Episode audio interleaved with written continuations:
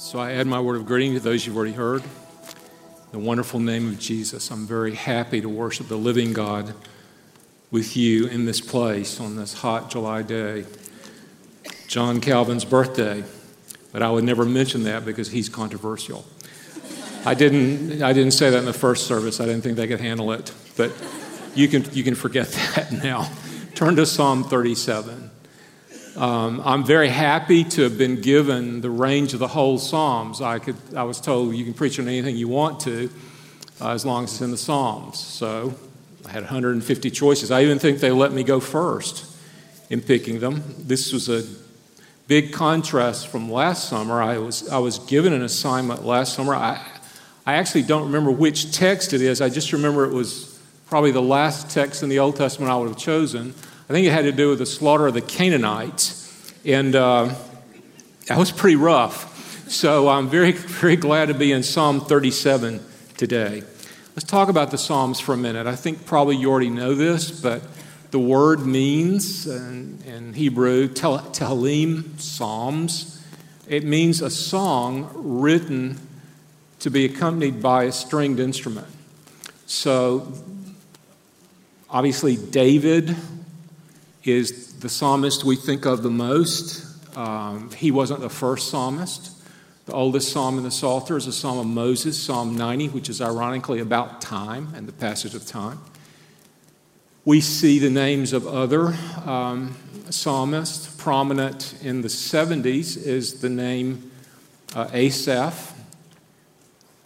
It's very interesting because um, Asaph had a few psalms included, and the topic, one of the chief topics he, he wrote about, this is Psalm 73. If you turn 30, 37 around, it's 73. He wrote about the same thing that David wrote about in 73 and 37. Timothy Keller, in his book on the Psalms, says that the Psalms consider every range of human emotion. So it's intriguing to me that if Asaph was only going to choose a few Psalms on the model of his, his king and chief worship leader David, that he chose the theme of Psalm 37 because that's one of the choices he made among the whole range of human emotions.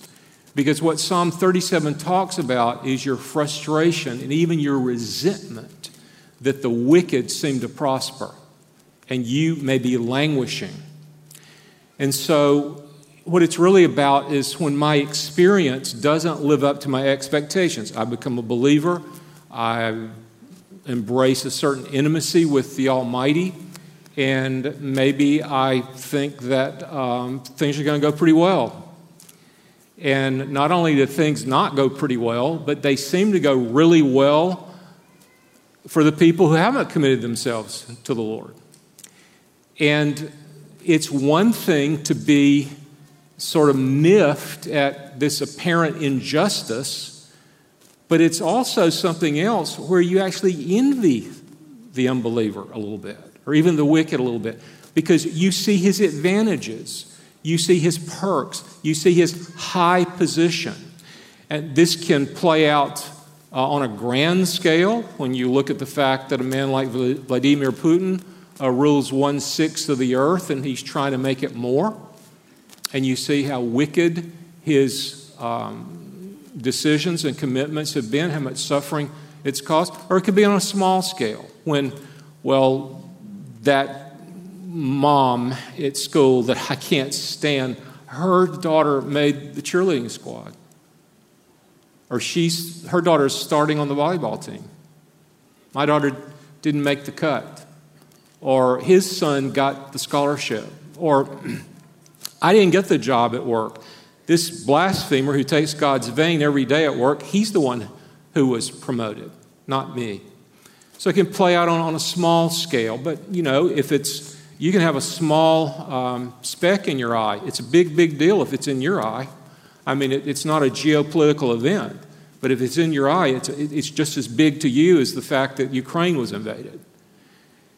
And there are some people who look at these ancient documents and they think, well, those people are so unsophisticated. Uh, they were superstitious, which is why they believed in this God in the sky. And yet, at a distance of 3,000 years, this thing is very ethically advanced. I mean, the, the scriptures uh, address our true spiritual condition, the temptations we have, the, the sins that, that, that we, str- we struggle with, and, and, to bring God's point of view in, into the, the middle of our vision. That's what's happening. So, David is, is addressing this, and what we're going to do, there are 40 verses in this psalm. Obviously, I'm not going to get anywhere near there. I'll tell you the theme, there are four thrusts in this psalm, and they are all uh, contained in the first four verses. I'm going to read the first six verses. But the rest of the psalm is an elaboration of those first four thrusts, an elaboration and a reiteration. And it's like, it's like the psalmist sits, uh, sets four spikes in place. And then he hammers one, and then he hammers the other, and then he hammers the other, then he hammers the other, then he comes back. And he keeps hammering them at different times. And uh, hopefully we'll see that in a moment. So I don't know what your traditions are, but um, I think it would be a good idea if we stood in honor of God and His Word. This is, I actually printed it out because the Bible was too, the print was too small. So maybe I can see this one. Um, this is Psalm 37, verse 1. Hear the word of God. Fret not yourselves because of evildoers. Be not envious of wrongdoers for they will soon fade like grass and wither like the green herb. Trust in the Lord and do good. Dwell in the land and befriend faithfulness. Some of the other versions say cultivate faithfulness. Delight yourself in the Lord, and he will give you the desires of your heart. Commit your way to the Lord. Trust in him, and he will act. He will bring forth your righteousness as the light and your justice as the noonday. Gracious Heavenly Father, show us what it means, show us why it matters, show us how it's relevant, how it speaks to our experience, and let your word do its transformative work in us that we would become less like ourselves and more like your Son, Jesus Christ, in whose name we pray. Amen. Please be seated. If you've got a Bible in your hand, um, you can trace it through. I'm going to give you the four thrusts, and then we'll go back over them. But I want to show you how, how it tracks the trajectories that go out from the first four verses. The first point is don't fret, don't stew, don't chafe, don't, don't worry. So we see that, obviously. That is the first verse. Um, we see it again in verse 7. Um, Fret not yourselves over the one who prospers in his way. We see it again in verse 8. Fret not yourself, it tends only to evil. The second point, which we see in verse 2, is that the prosperity of the wicked is temporary. Yes, they do ride high for a little while, but their day is coming and it's going to be over. When it's over, it's going to be really over. They will soon fade like the grass and wither like the green herb. And we see that reiterated in verse 9, which says, For evildoers shall be cut off. Verse 10, which says, In just a little while the wicked will be no more. Verse 13, he sees, the Lord sees that the day of the wicked uh, is coming. Verse 15, their bows shall be broken. Verse 17, the arms of the wicked shall be broken. Verse 20, but the wicked will perish. You see how? You see it. The reiterations over and over and over again from the second verse. Then the third verse uh, is a command trust in the Lord and do good. Well, what, what does that mean to do good? Well, we see it. Um, over and over in the passage, we see it in verse 7. Be still before the Lord and wait patiently for him. We see it in verse 8. Refrain from anger and forsake wrath. We see it um, when it says, we, we actually see it again uh, in verse 4, where it says to uh, delight ourselves in the Lord. In verse 21, we see that the righteous is generous as gives and gives. You know, in hard times, we hoard. We keep things for ourselves. We're afraid. We're afraid we won't have enough. So we don't think about the current needs of other people. Hypothetic, uh, uh, actually, we think about the potential needs that we might have hy- hypothetically. And yet the scripture says in verse 26, He is ever lending generously and his children become a blessing. Verse 30 says, The mouth of the righteous utters wisdom, and his tongue speaks justice. This is what it means to do good, which is the, the third point in the commandment of verse 3. To delight yourself in the Lord, uh, and he will give you the desires of your heart. We could spend the whole time on that, couldn't we? Um, what, a, what a fabulous promise. And yet, how do we delight? And how are we sure that we're not delighting ourselves in the desires of our own heart, that we're actually delighting ourselves in the Lord? The fourth point is that the Lord's reward is worth waiting for. And we see that throughout the passage. We see it in verse 6 He will bring forth your righteousness as the light. We see it in verse 17. The Lord upholds the righteous. We will need upholding, and He will uphold us. We see it in verse 18 that our heritage will remain forever. We see it in verse 19. We will not be put to shame in evil times. In the days of famine, we will have abundance. Wow, what kind of promise is that? It's an amazing promise. And so we see these four big statements that the psalmist makes, and then how he fortifies them. And he. Um, comes back to them and he nails them home over and over and over. Now, what, what is this business of fretting? It's, um, it's, it's being upset that something is happening that we don't want to happen. It's being upset that uh, something is going on in the same way which we think should be changed. And why is it important that we don't fret? Well, because if we're fretting, our brains can only accommodate one perspective at a time. We can't fret because things are happening that we don't want to happen, and at the same time, be grateful to God for what He's done for us. We, we can't be laboring under the trouble of an injustice or an inequity that's going on somewhere, and at the same time realize that Everything we have is unmerited, undeserved. Everything that we have is a privilege. If we concentrate on what the Lord has done for us in the gracious abundance that He showered upon us, I was thinking about this today. I mean, think about the people who lived in generations before. Uh, water didn't come into their house, they had to go get it. And waste didn't automatically flow out of their house, they, they had to take it out. And it was an unpleasant thing. Those are just two little things. But you, you could go down the list, you could probably think of 50 things in, in your seat. Do you realize that the poorest among us, and that doesn't mean that we don't need to relieve the poor and be concerned about them, but many of the poorest among us live better than Louis XIV in the court of Versailles.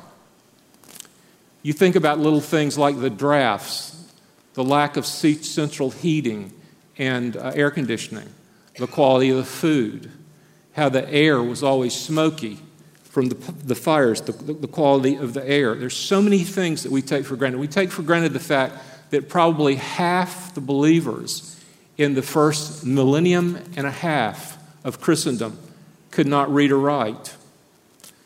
And yet, we can be afflicted with this uh, sense of victimization, and there are true victims of injustice. I'm not denying that. But if we, if we embrace that as our identity, if we go through life with a sense of victimization, then we go through life with a sense of entitlement. And we can't have a sense of victimization and be grateful for the providence of God at the same time. And we can't have an attitude of entitlement with a sense of humility that God has given me all these blessings that I, that I don't deserve. You see, humility, which is maybe the queen of Christian virtues, can't coexist in the same moment with this idea that that's not fair. I'm not getting what I was owed, what was due.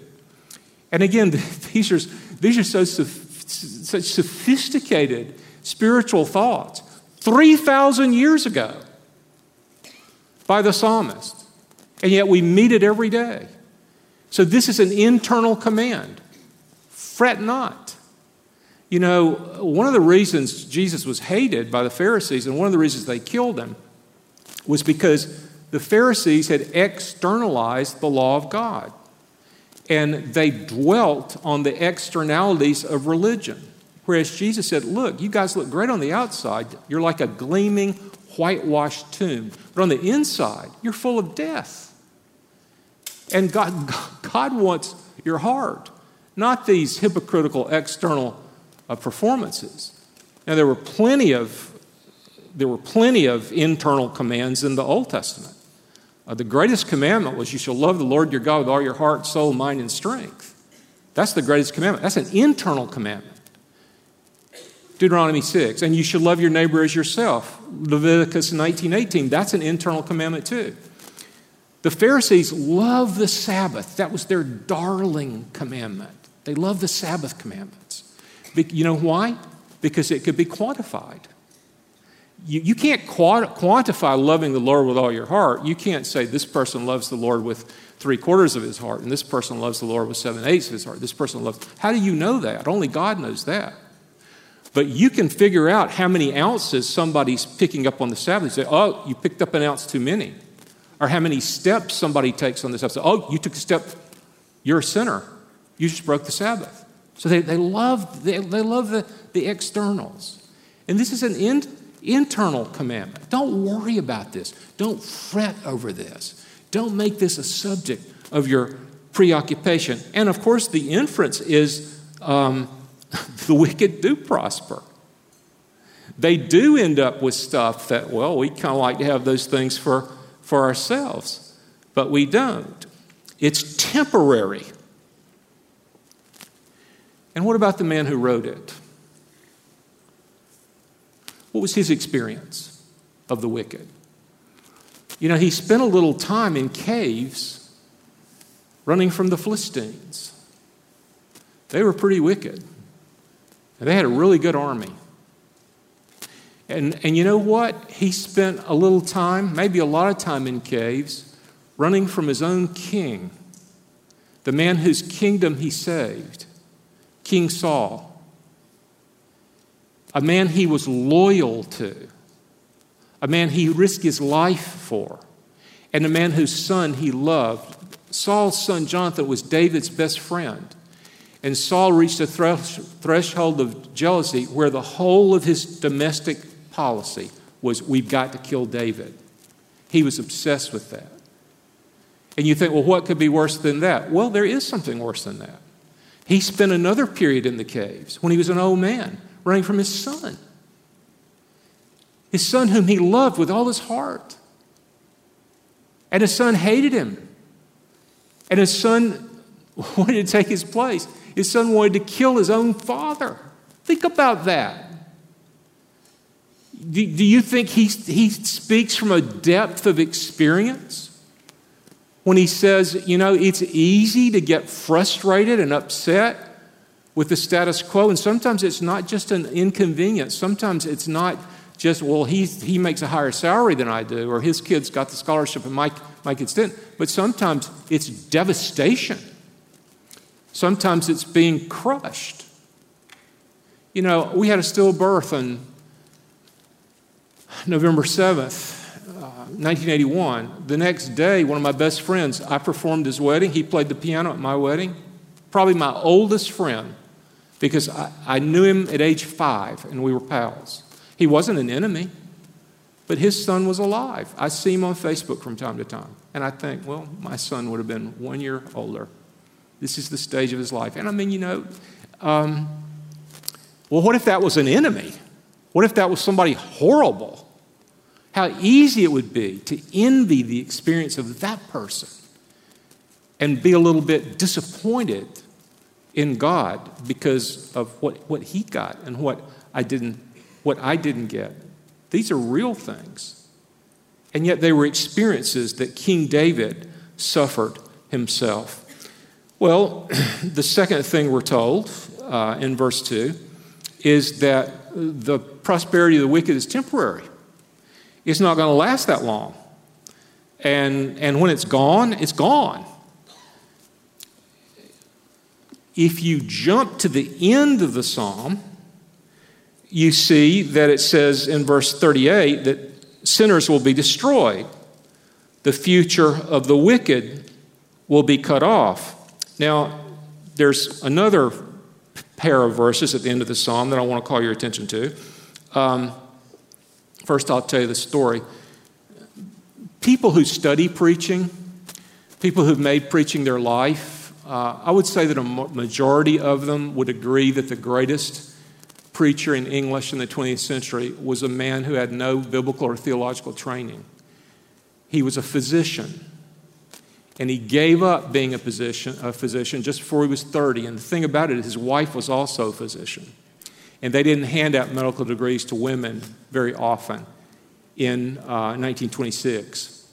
And um, Martyn Lloyd Jones uh, felt the call of the ministry, even though he had no training. He had the best medical training in the country because he studied at St. Bartholomew's Hospital, and his major professor was the most celebrated physician in England, Lord Horder, who had been physician in waiting to the king. When Edward VII was dying, he uh, called for Lord Horder, and all of a sudden he became famous because the king wanted him.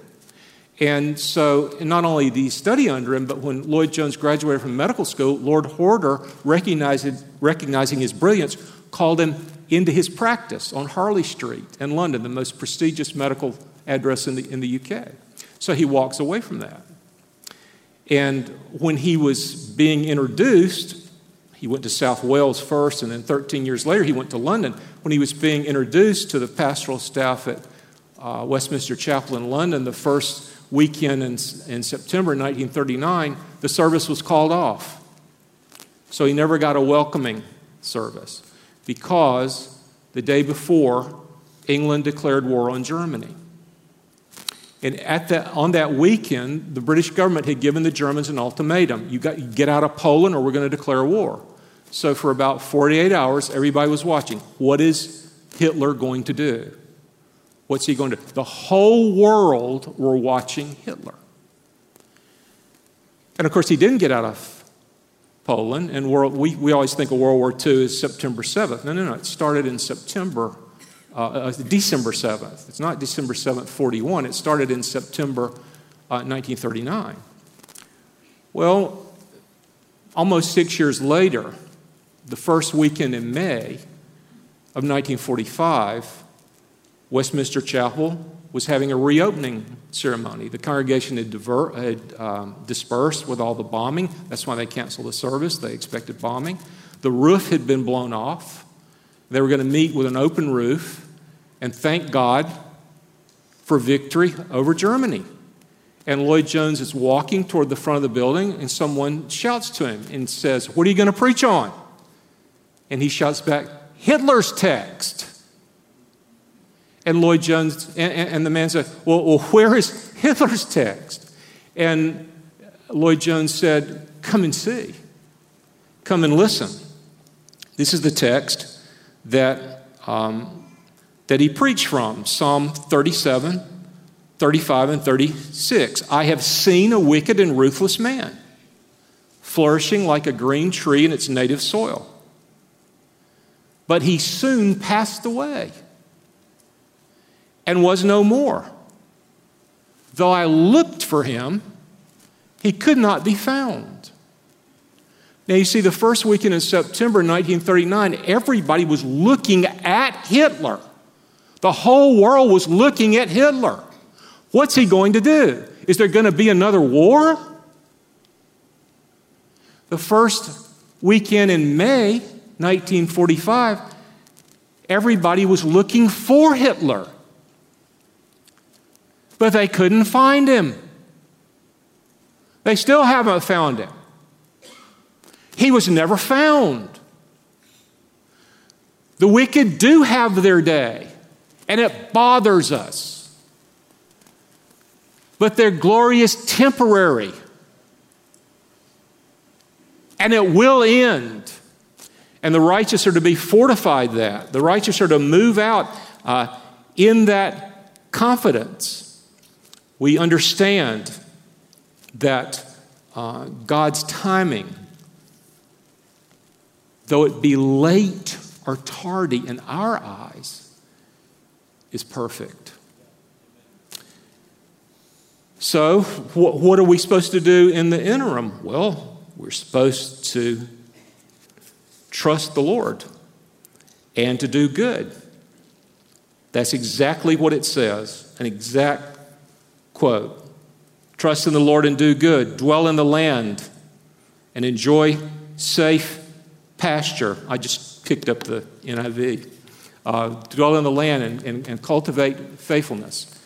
So um, we can't fret and trust at the same time.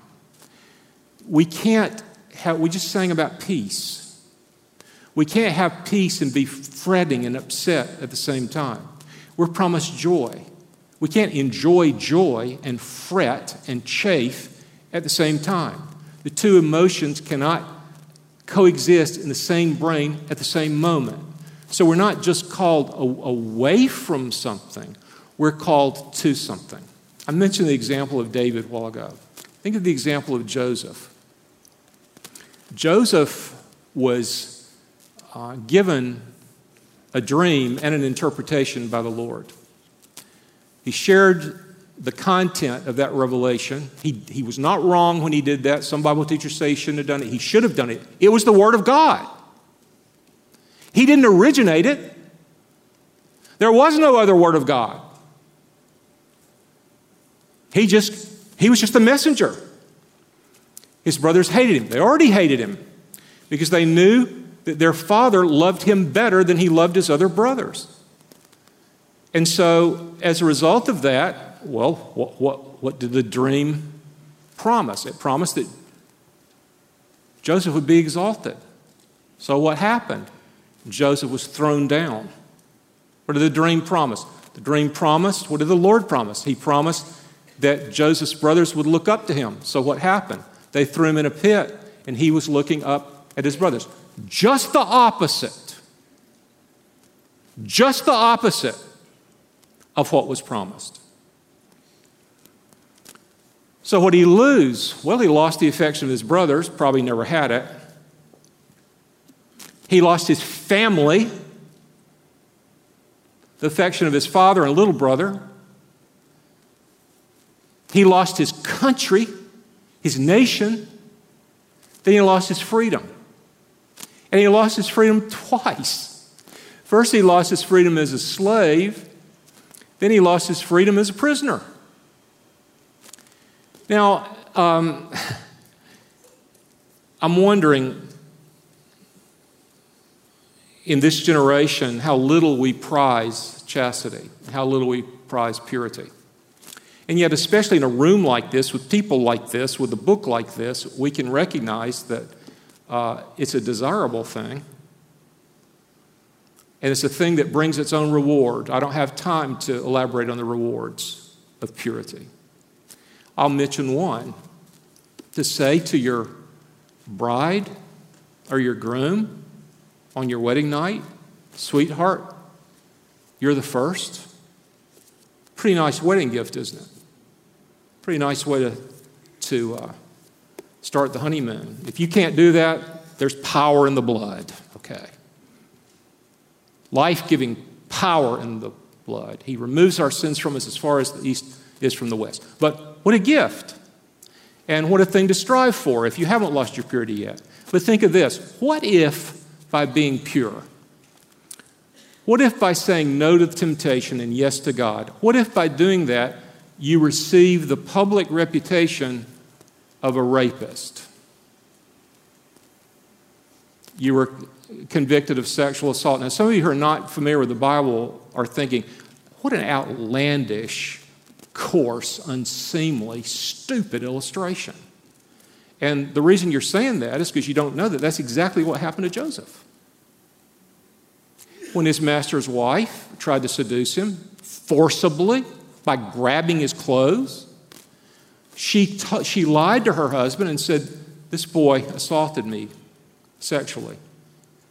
I don't think Potiphar believed her. It says that he was angry, but it doesn't say what he's angry at. I think if he believed her, that Joseph would have been summarily executed. I think he sent Joseph to prison to keep peace in his home. And I think that he told the warden, take good care of this, care of this boy. You're, you're going to find out he's going to be your greatest asset. And that's exactly what happened.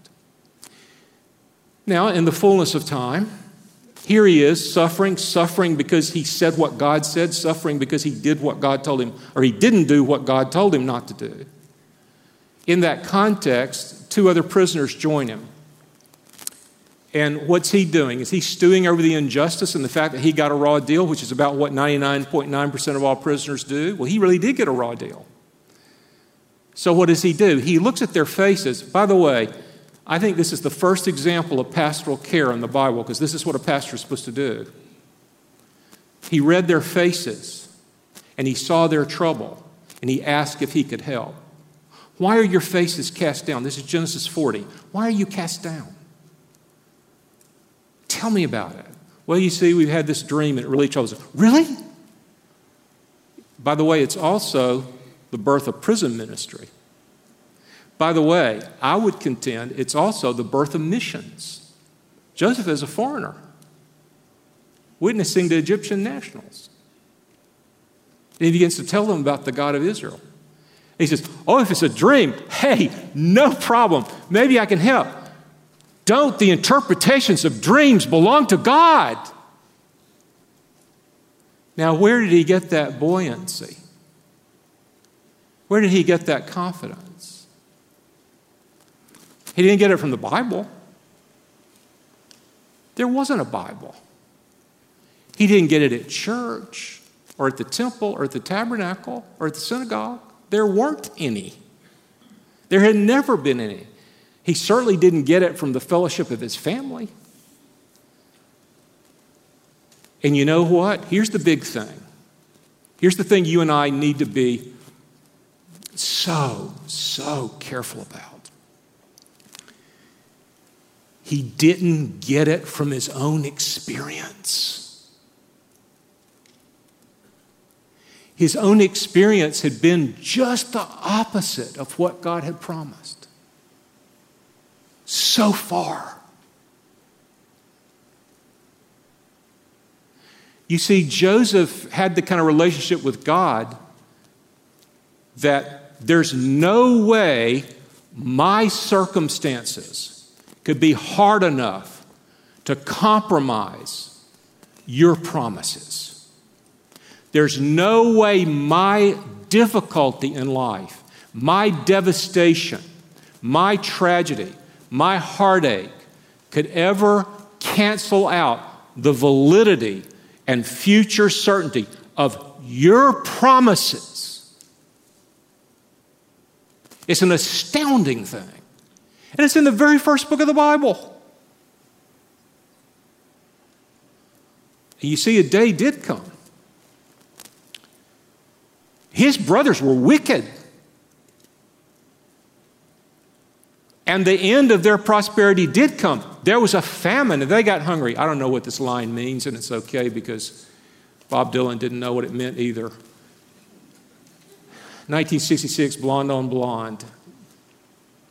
Uh, when we meet again, introduced as friends, please don't let on that you knew me when I was hungry and it was your world.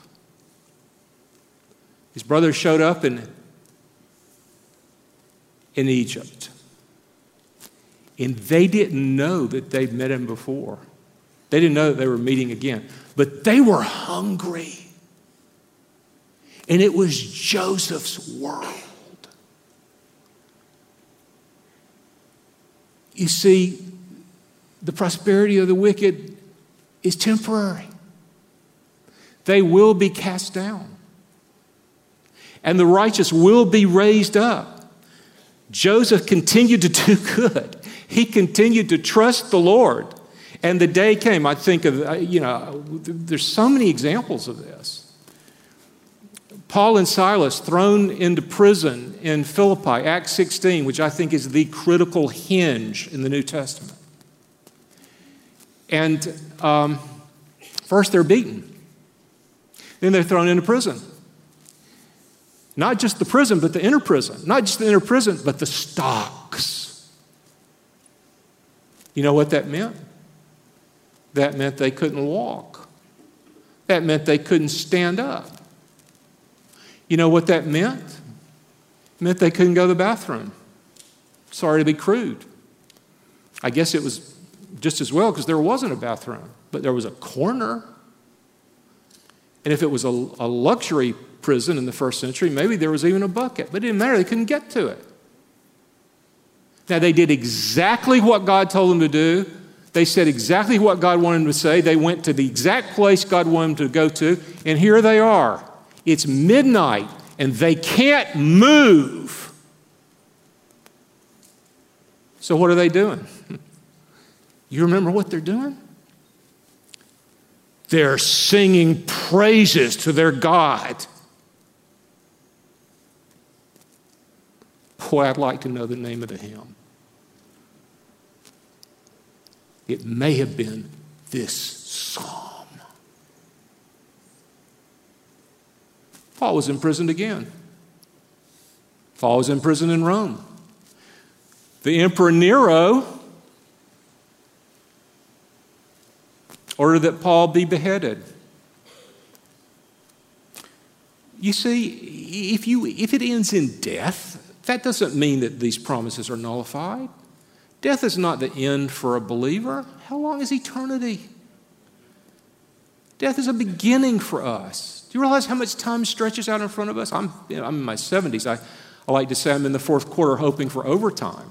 A friend of mine the other day, a, a woman, a colleague in Budapest, she wrote me a note. She, I, she, wasn't trying to make fun or discourage me, but she said, I realize you're rounding third. I thought, oh, I'm rounding third, am I? You know, well, the, the silver lining is I'm so slow, it'll take me a long time to get to home plate. But she thinks I'm rounding third, so I better, I better be careful about what I do with my time.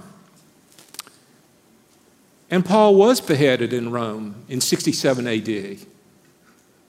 And you know, and you know what? Nero died the next year, 68. And the time soon came when men would name their sons Paul and their dogs Nero. Trust in the Lord remain in the land and cultivate faithfulness.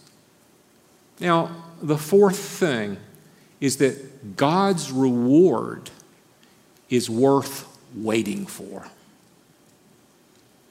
It's, it's worth wait, waiting for. Delight yourself in the Lord, and He will give you the desires of your heart. You know what? Uh, we don't even understand our own desires. I was on an airplane once when I was single, and a very intelligent woman told me, Whatever you do, follow your heart. I've been to a few secular uh, commencements in my life. And most of the time, the speakers say the, whole, the same thing over and over and over and over. They say, believe in yourself, believe in yourself, believe in yourself, believe in yourself, over and over and over.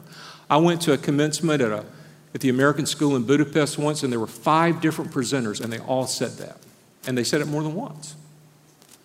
And I'm thinking, how can, how can the 17 year old believe in himself? He doesn't even know who he is. I saw, I'm ashamed to tell you, I was on the internet, it was actually on Twitter. I saw the funniest video I think I've ever seen online today. and somebody put a mirror in the woods and filmed it. And a bear came ambling up, and all of a sudden he saw himself in that mirror. I didn't know that you could see shock and panic and fear on the face of an animal. I just didn't know that an animal's countenance would betray, uh, portray all those emotions. I promise you, it was like a cartoon. It was one of the most amazing things I've ever seen. You know why he was in a panic? He didn't know who he was.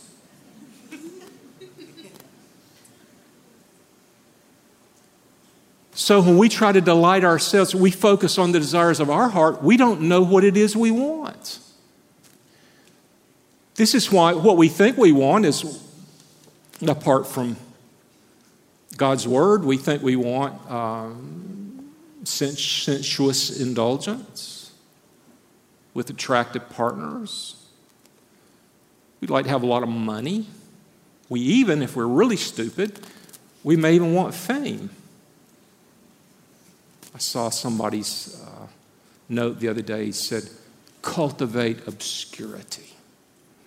I thought, that's a wise man who gives that counsel. And, um, but you know where, you know where we find money and sexual indulgence and great looks and fame? We find it in Hollywood. You know what else we find in Hollywood? We find people who can't stay married. And if they do stay married, we find out it's an open marriage and they take other partners about 85% of the time. You know what else we find? We find people who use drugs, a high percentage.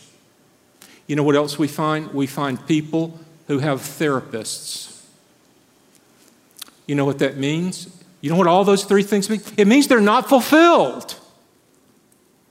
It means they're not getting their needs met. It means they thought they desired one thing, but it didn't fill their heart.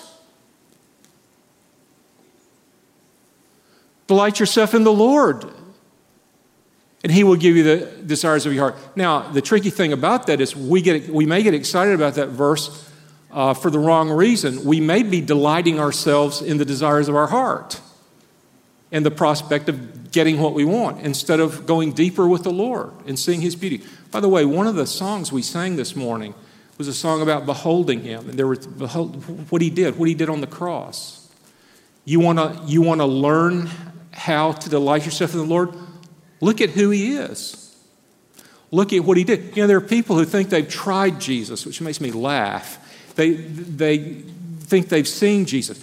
Jesus is an infinite personality.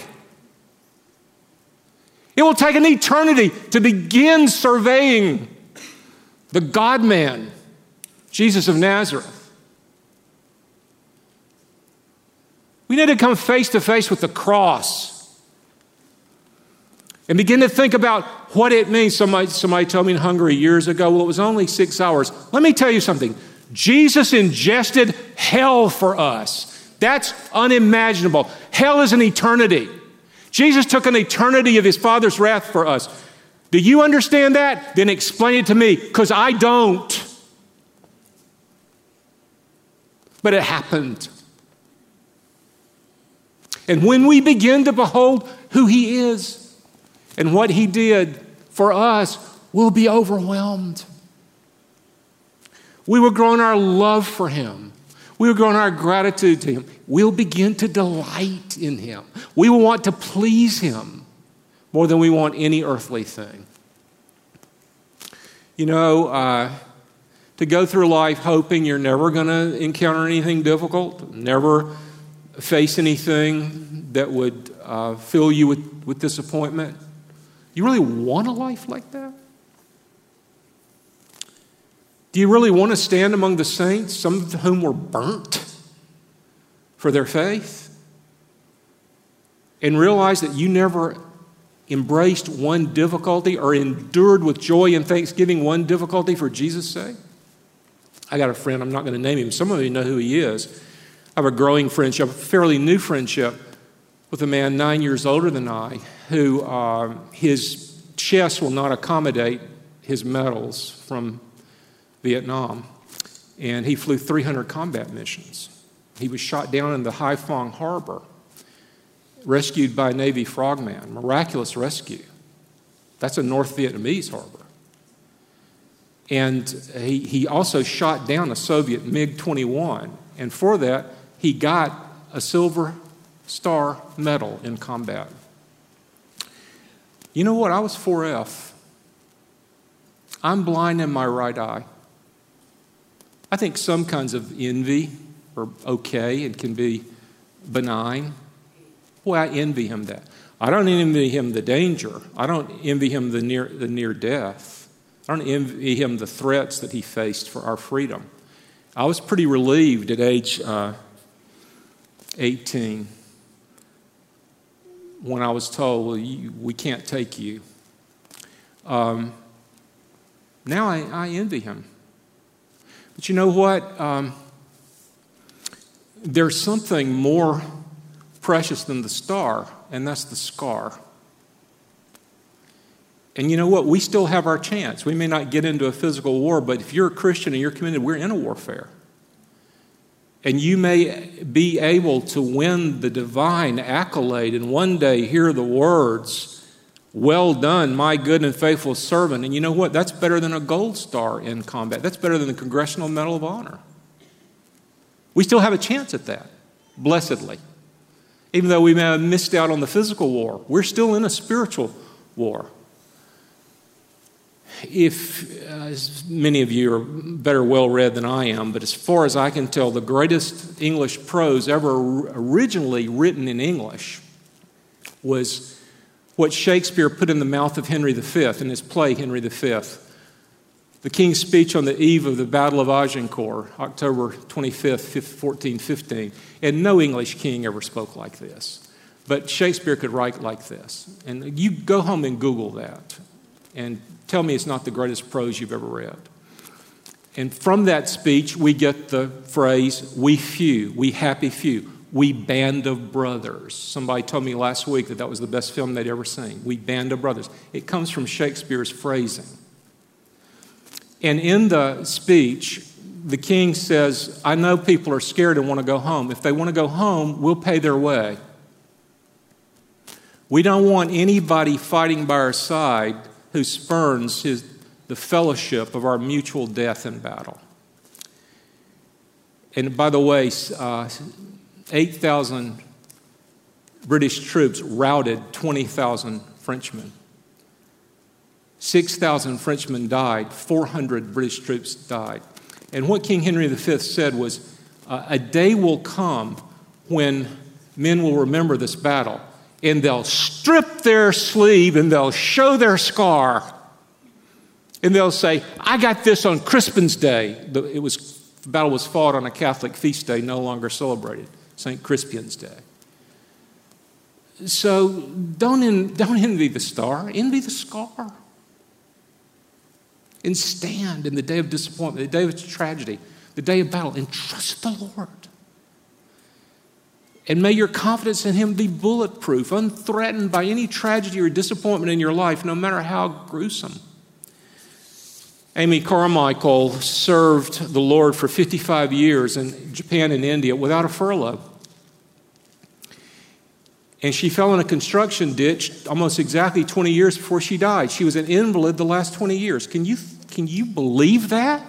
Can you believe taking 30 years in that hot furnace of South India serving the Lord, and in this life you get a reward? You become an invalid for 20 years and can't leave your bed? Don't expect the reward in this life, children. It may not come, but it will come, and that forever. She wrote these words Hast thou no scar? No hidden scar on foot or side or hand. I hear thee sung as mighty in the land. I hear them hail thy bright ascendant star. Hast thou no scar? Hast thou no wound?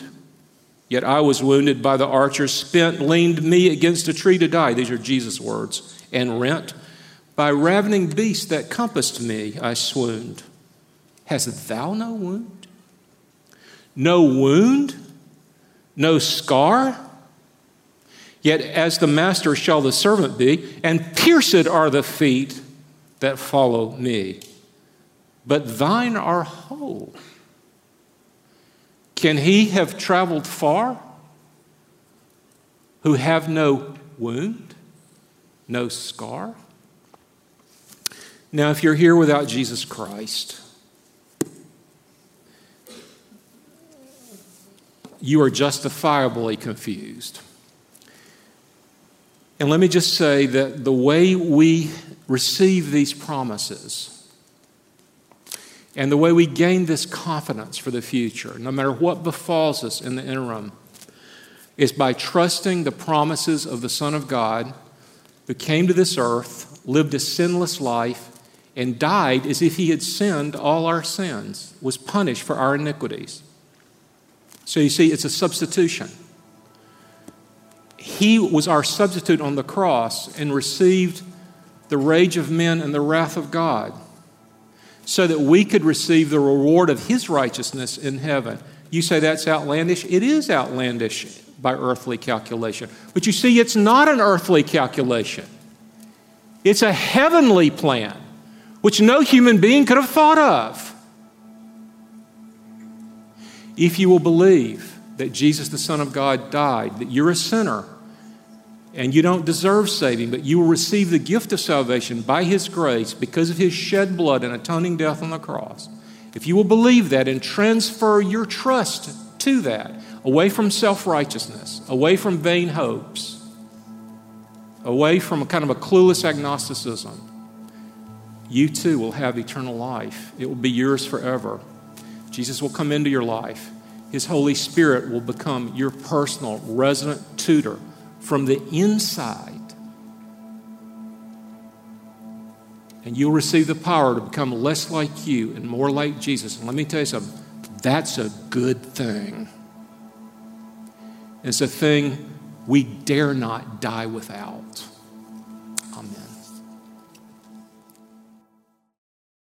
Amen. Good morning, High Point Church at Home families. My name is Whitney Clay, and this is Stephen Lyles. Hey, guys and we're so excited to be with you today. Um, we just heard an incredible message from Pastor Ronnie Stevens.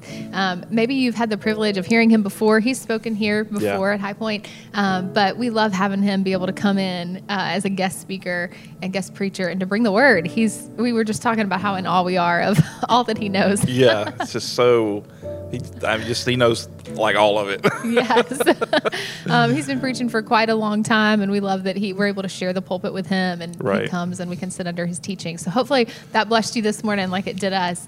Uh, but if you're new here or if you've been here for a while doing church at home, we would love to know that you're part of our church at home family. And so there's a response card right above Stephen's head. It's a little QR code. And if you pull out the camera on your phone and hold it up, you can click a link and it asks, I think, three questions. So you just tell us a little bit about yourself. We'd love to know where you're watching from, how you found us, so that we can begin to build a relationship with you and know how we can resource you and come alongside you as you're growing in the gospel. So do that. You can also chat with Sarah. She's moderating today. Ooh, Sarah's in the house. She's sitting right over here, and she would love to talk with you. And so make sure you say hello to her. Let her know where you're watching from. And if your QR code is not working for some reason, you can talk to Sarah, and we'll get that information because we'd still love to get to know you.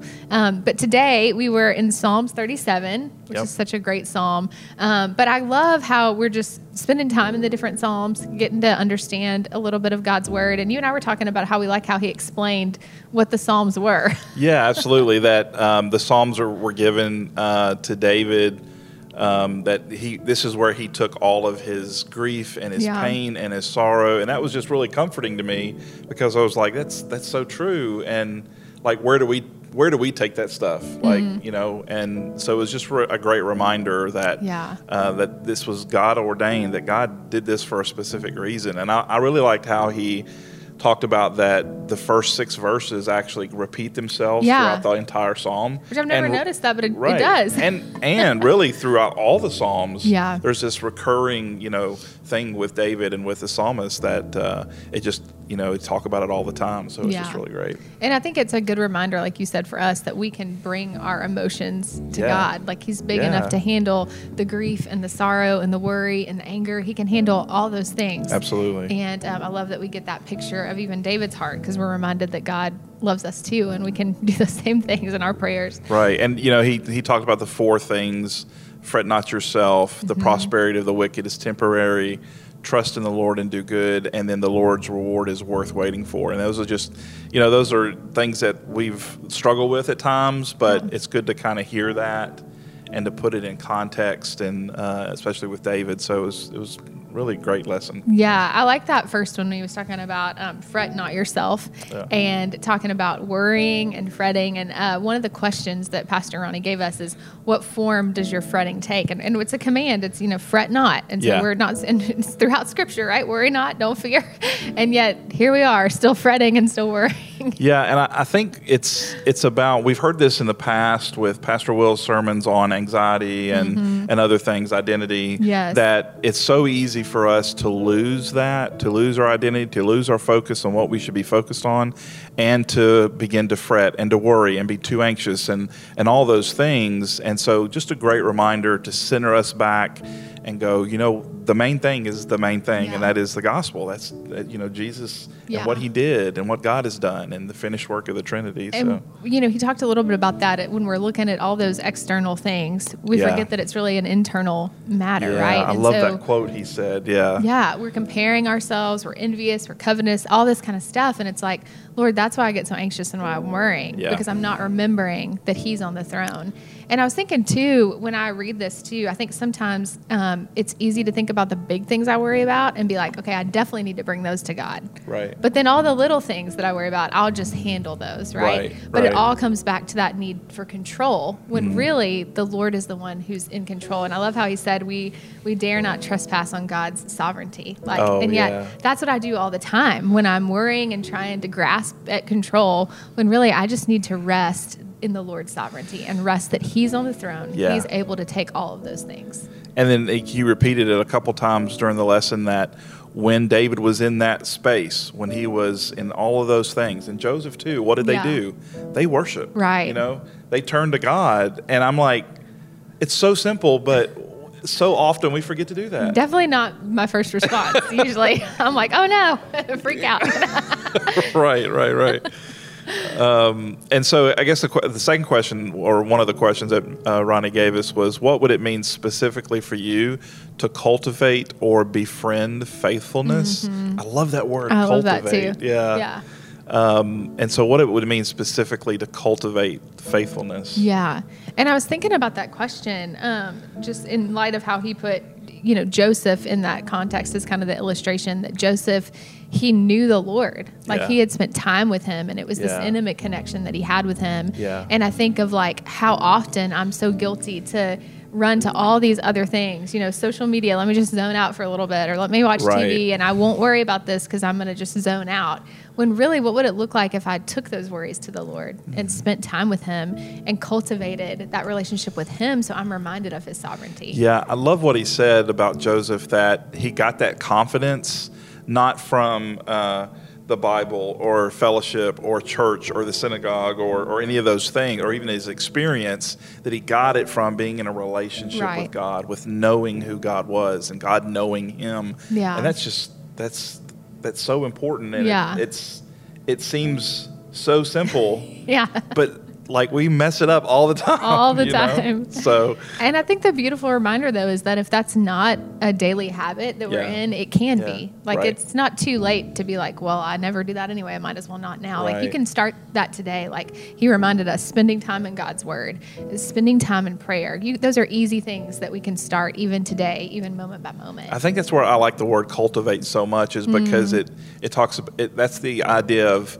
of taking the opportunities we are given yeah. and using those to build that relationship with God, to cultivate, mm. you know, like you do a plant. Yeah. You, you, water it and you baby it and you spend all this little time with it, and then it becomes something great. But to cultivate that relationship, it does take time. It yeah. does take us spending time with God, and, uh, and so true. yeah, we encourage you to do that. And maybe today, you know, Pastor Ronnie at the end of his um, sermon, he talked about that relationship with the Lord. Like if you've never stepped into that relationship, right. and maybe for you, you you don't have that relationship with Jesus, or you're wondering, what would it look like if I did that? You know, and you may have a lot of questions surrounding that, and that's okay. So let Sarah know that. Fill out that QR code because we would love to get in touch with you and say, hey, what questions questions do you have? Or let us walk with you in this process because you're not alone. And we want you to know Jesus. It's the best decision that you can ever make. And so let us come alongside you as you do that. Yeah, that, um, definitely let us know. Um, one of the last questions we'll talk about today is what do you think delighting in the Lord means um, concretely? And, uh, you know, that's a verse that we have heard about a lot. Yeah. We've, and he said it today. Like you'll know this part of the verse, right? right? And we we read that verse all the time. Um, but what does it really mean to delight in the Lord? I love how he said, um, "Don't." And I'm looking at my notes here. Don't delight yourself in the desires. but in the Lord. Right. and right. I like it's such a good reminder because we're like, oh, if I just think about this or I'll get this like a genie. And that's not really how it works at all. And we, if you remember, um, Pastor Parker spoke on this verse a few weeks ago, yeah. talking about delighting in the Lord. And really what it comes down to is that the Lord is our delight. Mm. And so the more we delight in Him, then the desire of our heart becomes more of the Lord. Right. And so it's this beautiful picture of God working, but it's us getting closer to Him. It's like cultivating those seeds of faithfulness, right? Like that intimacy with the Lord. Right. And it's a really beautiful picture there. Yeah, and and for so long, you know, misunderstanding that scripture and thinking if I can only do the right things, right. then God will give me the desires of my heart, and that's just not what it means. That's not the gospel. Yeah. And and we just got to be careful that we're we're not taking that out of context and making it mean something that it doesn't. When we delight in the Lord, that He is our desire, then then He will make us desire Him more. Yeah. And and when you do that and you have the right identity, like we talk we've talked about so much, is you'll see those things of the world and those things that don't matter just fall away. Mm-hmm. They they don't matter as much anymore because our desires are in the right place. Yeah. And that is in our Lord Jesus. And I think of how gracious of the Lord to know that what I really need above all else is more of Him. Oh, you yeah. Know, like yeah. that's the ultimate desire right. that I need is more right. of Him. Right. And um, that's just a reminder for all of us today. Like I think so many times we get it wrong and we put the desire, you know, or the, or the thing or the worries, all those things on the throne when really God is on the throne. I know this is kind of stepping away, but I think about Jesus' life here on earth and I think about his simple request to the, the, the, disciples, which was follow me. Mm-hmm. You know, it wasn't know all this stuff or do all this stuff. It was just follow me. Yeah. But how many of those guys at the end of his life and, and after did they desire to have more and more of him? Mm-hmm. You know, that they were so upset when, yeah. he, when he was gone. But then after understanding, but we still have him. Yeah. We still have him and we have him. And it's just great to know that we can des- have our desire in God and in the Lord, and and that is where our delight comes from. Yeah. So yeah. anyway. It's just a beautiful psalm, and I hope that you guys will spend some time together, maybe read all 40 of the verses, see how that pattern kind of picks back up through there. Right. And then um, in just a few minutes, the discussion questions are going to pop up on the screen. And so you guys can talk through the rest of those and hopefully get to know one another a little better and be able to encourage one another in cultivating those seeds of intimacy because we really do need that, those seeds of faithfulness. We need to be encouraged to pursue the Lord and, and to do that together That's in right. community. So, That's right. Yeah. We have lots of resources resources at highpointonline.com. Uh, if you're local and you have an opportunity to come and, and spend time with us yeah. in person, please do that. Like, we would love to see you, love to meet you. Tell us, hey, I've been watching at church at home. Yeah. You know, it's great. Um, but come see us if you have the opportunity here at East Memphis or at Collierville. Mm-hmm. Remember the QR code if you need to. Um, to tell us something or ask something, or if you just want to talk about something, yeah. please let us know. That's what we're here for. Absolutely. And like you said, we'd love to see you in person, but we know many of you are watching from out of town, and we love yeah. that you're a part of our church at home family. And we're praying that you guys are able to build community right where you are, gather together with your family or friends or neighbors, and, and watch the sermon and use these discussion questions to encourage one another in the gospel. And uh, we are so thankful for you guys. We love you guys, and we'll see you here next Sunday. Thanks, guys.